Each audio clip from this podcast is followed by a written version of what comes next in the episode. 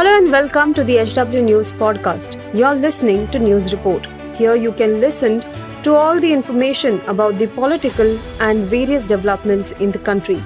Follow this podcast now to stay updated. At HW News, we have been delivering news that matters to you. Our goal is to present you with information that stimulates conversations around topics of larger public importance that are often lost in the noise of shrill prime-time cacophony.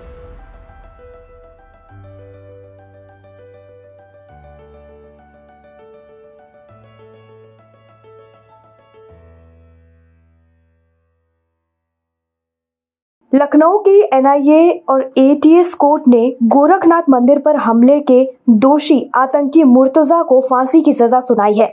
उसने पिछले साल 4 अप्रैल को मंदिर की सुरक्षा में तैनात PAC जवानों पर बांका से हमला किया था। उनके हथियार छीनने की कोशिश की गई थी।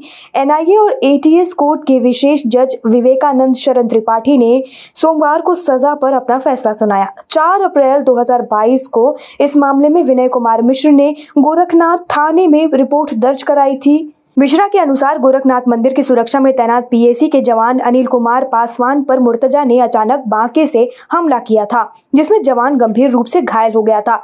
मुर्तजा ने जवान की राइफल भी छीनने की कोशिश की थी। इस दौरान राइफल सड़क पर गिर गई थी। अनिल कुमार को बचाने के लिए दूसरा जवान आया तो जान से मारने की नीयत से उस पर भी बांके से हमला कर दिया गया था। मौके पर मौजूद अन्य पुलिसकर्मियों ने किसी तरह घायल जवान अनिल कुमार को बचाया। इस दौरान बांका लहराते हुए हुए, वह नाराय तकबीर, अल्लाह अकबर का नारा लगाते हुए अहमद मुर्तजा पीएसी की पोस्ट की ओर दौड़ा।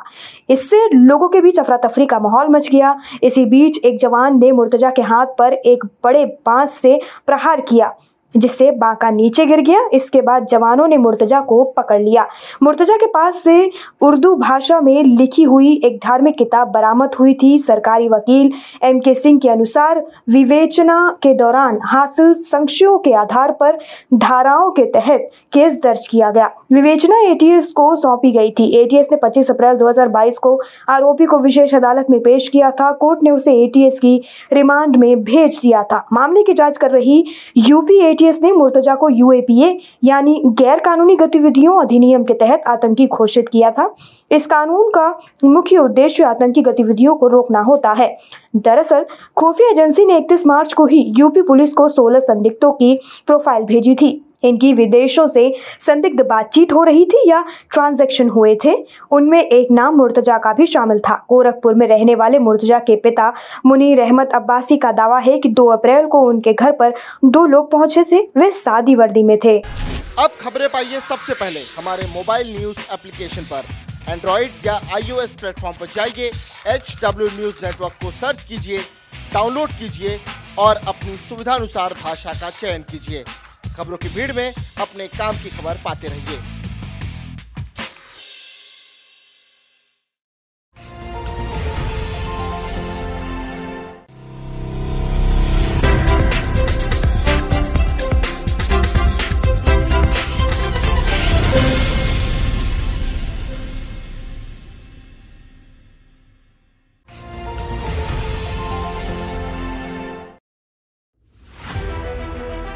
If you like this episode, please rate us with 5 stars right now. HW News podcasts are available on BingePods and all other audio platforms.